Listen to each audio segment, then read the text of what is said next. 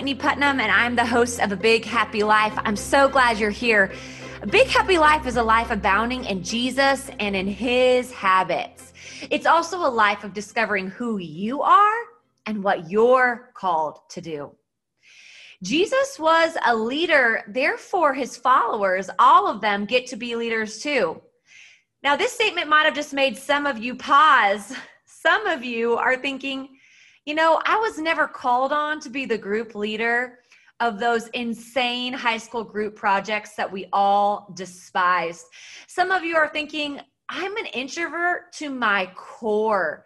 Some of you are thinking, you know, I just prefer to be a homebody and really not to lead. I just follow. Maybe you've been told that you are a follower. But what I'm curious about is as a follower of Jesus, I truly believe that each of us are influencers and we each have the greatest gift to give, which is Jesus Christ to all of humanity, which therefore makes you a leader. What I'm wondering about is maybe no one has ever shown you just how to use your personality, your giftings to influence others in a way that is satisfying to you and life changing to others.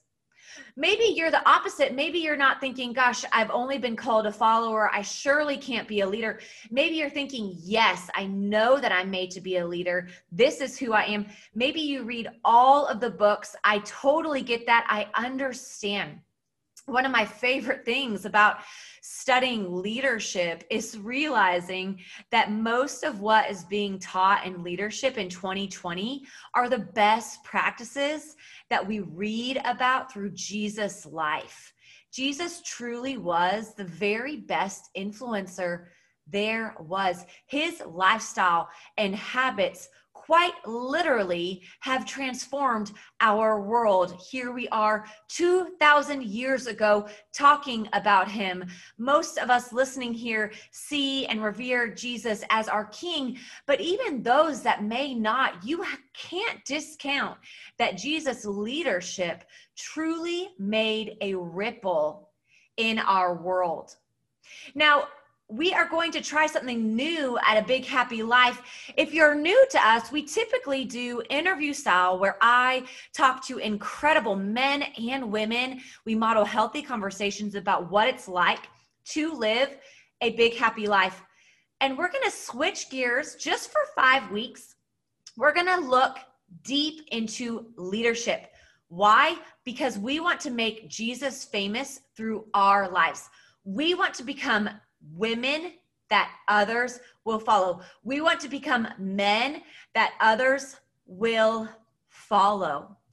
And we have to also take note that what we're going to be studying here is leadership by Jesus standards, not leadership by the world's standards. There will certainly be overlap, but really and truly, whereas the world might call some people quote unquote followers, what I am wanting to challenge us with is realizing that if you are a student of Jesus, that you now are a leader because you have been given influence through the Holy Spirit, and you also have the best gift to give people, which is the gift of salvation through Jesus Christ. So, all that to say, each week for five weeks, we are going to take the five B's of leadership so that we can become women and men that others want to follow. We get to make Jesus famous.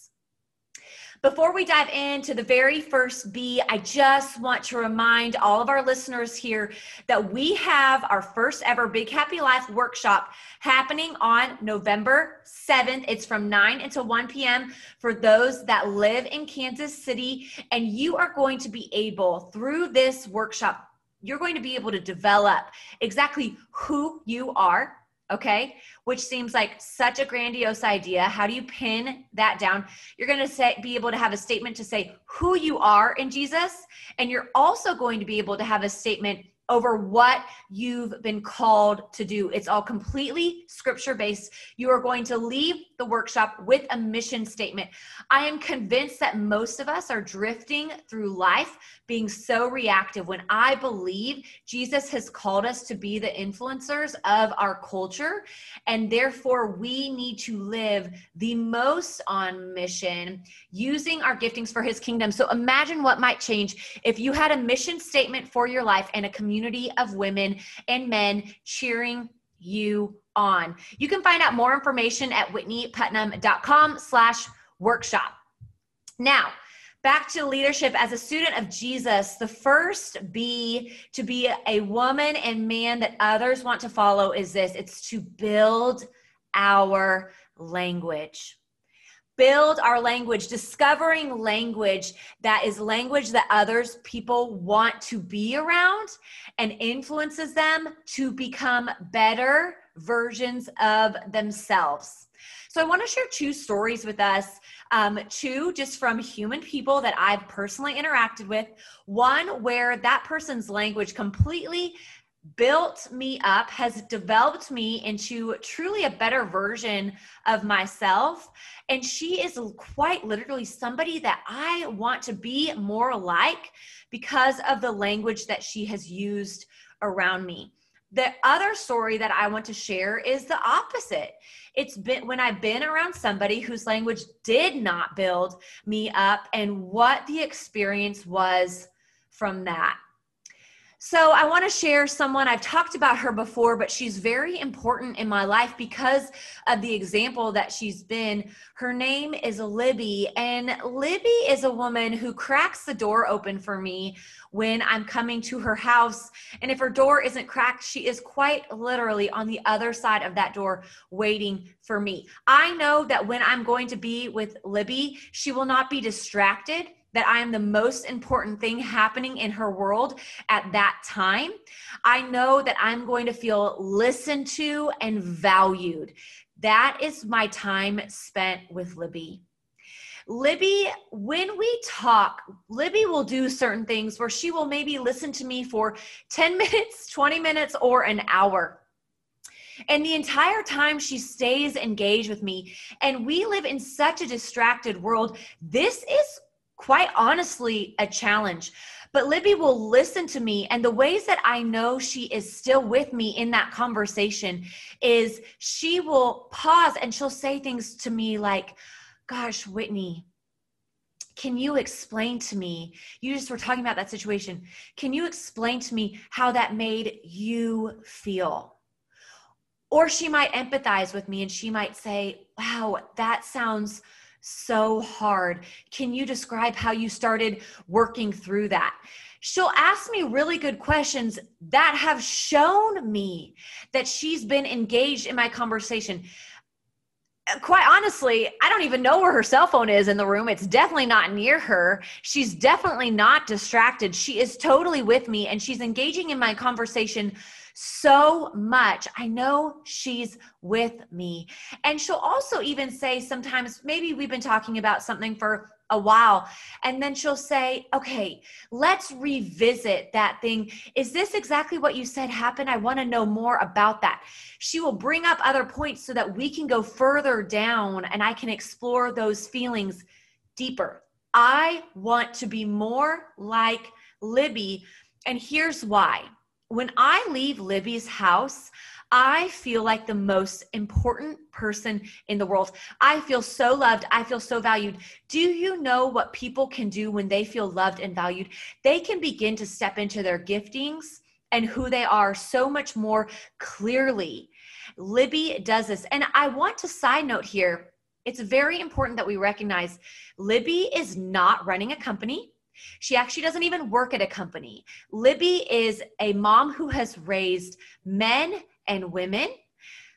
It's a mom who is now a grandma to sweet little grandkids. It's a woman who I know she still has her own personal struggles, as we all do, being humans. Libby is just a regular, ordinary woman who has had deep, deep influence over my life. And much of it is because of the language she uses in and around me. Now, the opposite story to that is I remember going to our women's team at a church that we once attended, and I was bounding with passion and awe. I was there with a couple of girlfriends. We were so excited. We wanted to try some new things. We were ready. We wanted to bring If Gathering um, content to our church right when If Gathering was launching um, their If Locals. We were ecstatic. You could not calm us down. And so we sat down with our women's team and we there we are just like full hearts on our sleeves, so thrilled. And as we begin to share our enthusiasm, it's really just met with crickets. And then not only that, we continue to hear excuse after excuse of why we couldn't do that event, why we shouldn't do that event, why we shouldn't try to change something inside that culture.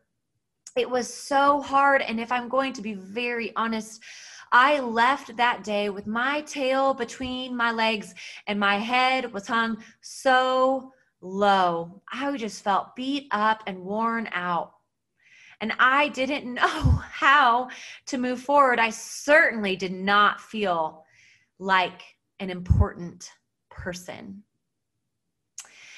And what happened from that is truly there became a split. There became a division in the relationship. We couldn't seem to reconcile our differences. And and because of that, we ended up going in different directions. What could have changed in that conversation was just a change in language. For example, we might have shot out of the dark with 10 ideas, and maybe nine out of 10 of them wouldn't have worked. But the thing is, is people that use language to build others up find something, anything in a relationship with somebody else to um, elevate to say, Gosh, I noticed this idea. I love this idea. How can we work around this idea? What are some suggestions we could come alongside? I really notice that you're really passionate about this. That is an entirely different conversation than a conversation full of excuses and hard line no's. And so you see the huge differences in the two conversations. Here's one woman who really helps someone feel like they are so elevated and so important and they're a really good listener. And then you see this other where really there wasn't any listening involved. It was just shooting in the dark and saying no. And there were two dynamic changes from that. I leave the space with Libby, feeling like I can go out and influence the world. And I left that space with that women's team just feeling so much shame. Now, Jesus is the one who shows us mostly how to use our language well. I want to read with you a a passage that maybe you're familiar with, but there's one little morsel I want us to draw out of here that's so important. It's in Mark chapter 5. And one day Jesus was walking right next to the Sea of Galilee, an official of the synagogue stopped him, right? Because Jesus is famous at this point. People are wanting Jesus to heal them or their loved ones. And so this official, this very important person, said, Jesus, can you please come and heal my very sick daughter? He has a sick daughter. She's young, um, and he wants Jesus to come heal her. Jesus says yes.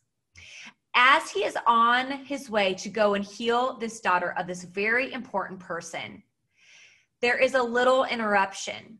And Jesus actually ends up meeting a woman who has been bleeding for 12 years. Many of us can recall her if we're familiar with this passage, but 12 years is a long time, you guys. That is four, that I'm sorry, that is three different phases of high school. Can you even imagine three different phases of high school. So Jesus meets this woman who's been bleeding for 12 years. Some of the commentaries that I even read said that this was the most pathetic person that we actually read in scripture. That could be debated, but some people commented on that. Now, what this means for this woman is she had most likely started her period and it never, never stopped. Now, for those of us in this society, that would be very inconvenient. We wouldn't want that. That would be terrible. It would just be so many trips to Walgreens. But in her day, it meant so much more. The Levitical laws prescribed that a woman was ceremonially unclean during the bleeding period of her cycle for seven days.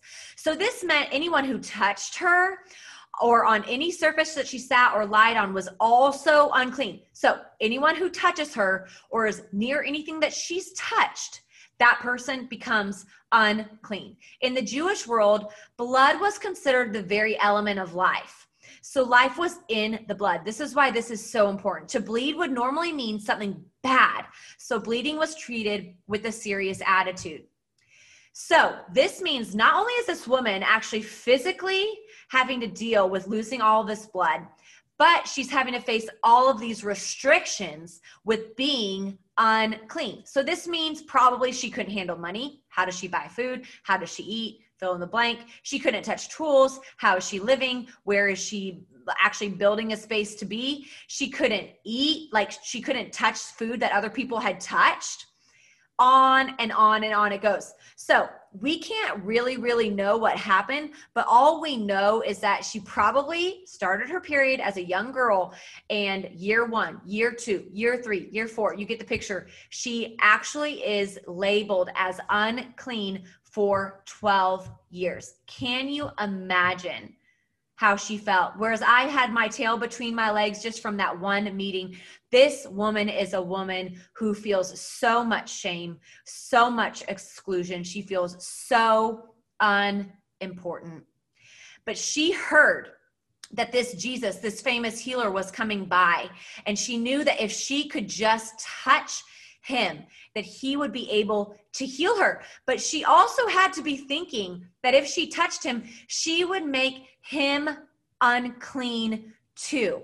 So that's a little bit of a problem because he's this healer. And if she makes him unclean, that's going to be a serious situation. So she must have come up with a plan that she was going to sneak up on this Jesus and just touch him from behind, which is exactly what she does. She does touch him from behind, not even thinking that he would feel it, but just that if she could touch, she would be healed. She does it.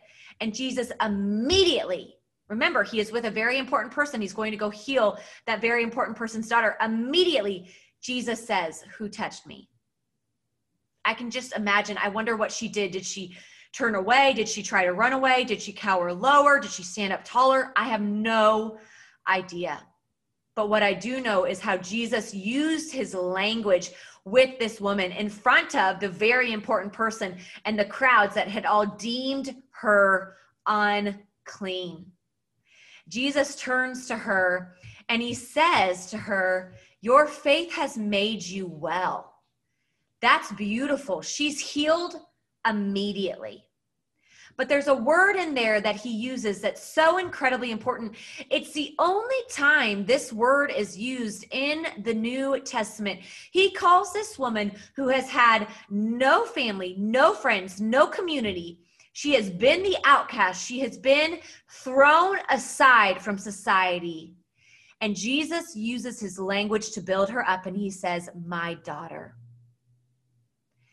Sometimes it doesn't take a speech to use our language. Sometimes it takes just a few words to make people feel so important and valued and loved. And Jesus turned in front of all of those people, in front of the very important person, and said, My daughter, your faith has made you well if Jesus used his language in powerful ways to influence others, then we as his students get to use his use language in powerful ways as well. So here are some here's some language that we can use to influence others. These are just some phrases that are good to tuck in our back back pockets. We could say things like I noticed when you that means we are keeping observations on the people around us. We are making sure that they know that we are noticing them. So I noticed when you, or your opinion and thoughts matter a lot to me. This one is key when we're living in such a divisive age. We're living in the age of outrage. We will disagree on matters so instead of just letting rage win it all, we can say things like, Your opinion and thoughts matter a lot to me, and they should matter a lot to us. We should be good listeners because leaders actually should be the best listeners of all of all the influencers. Another phrase is when you said that, I heard. That's really a clarifying phrase. That's like those phrases that Libby would say, meaning I'm so engaged with you. I hear your story. I'm understanding your feelings. When you say that, I heard you express.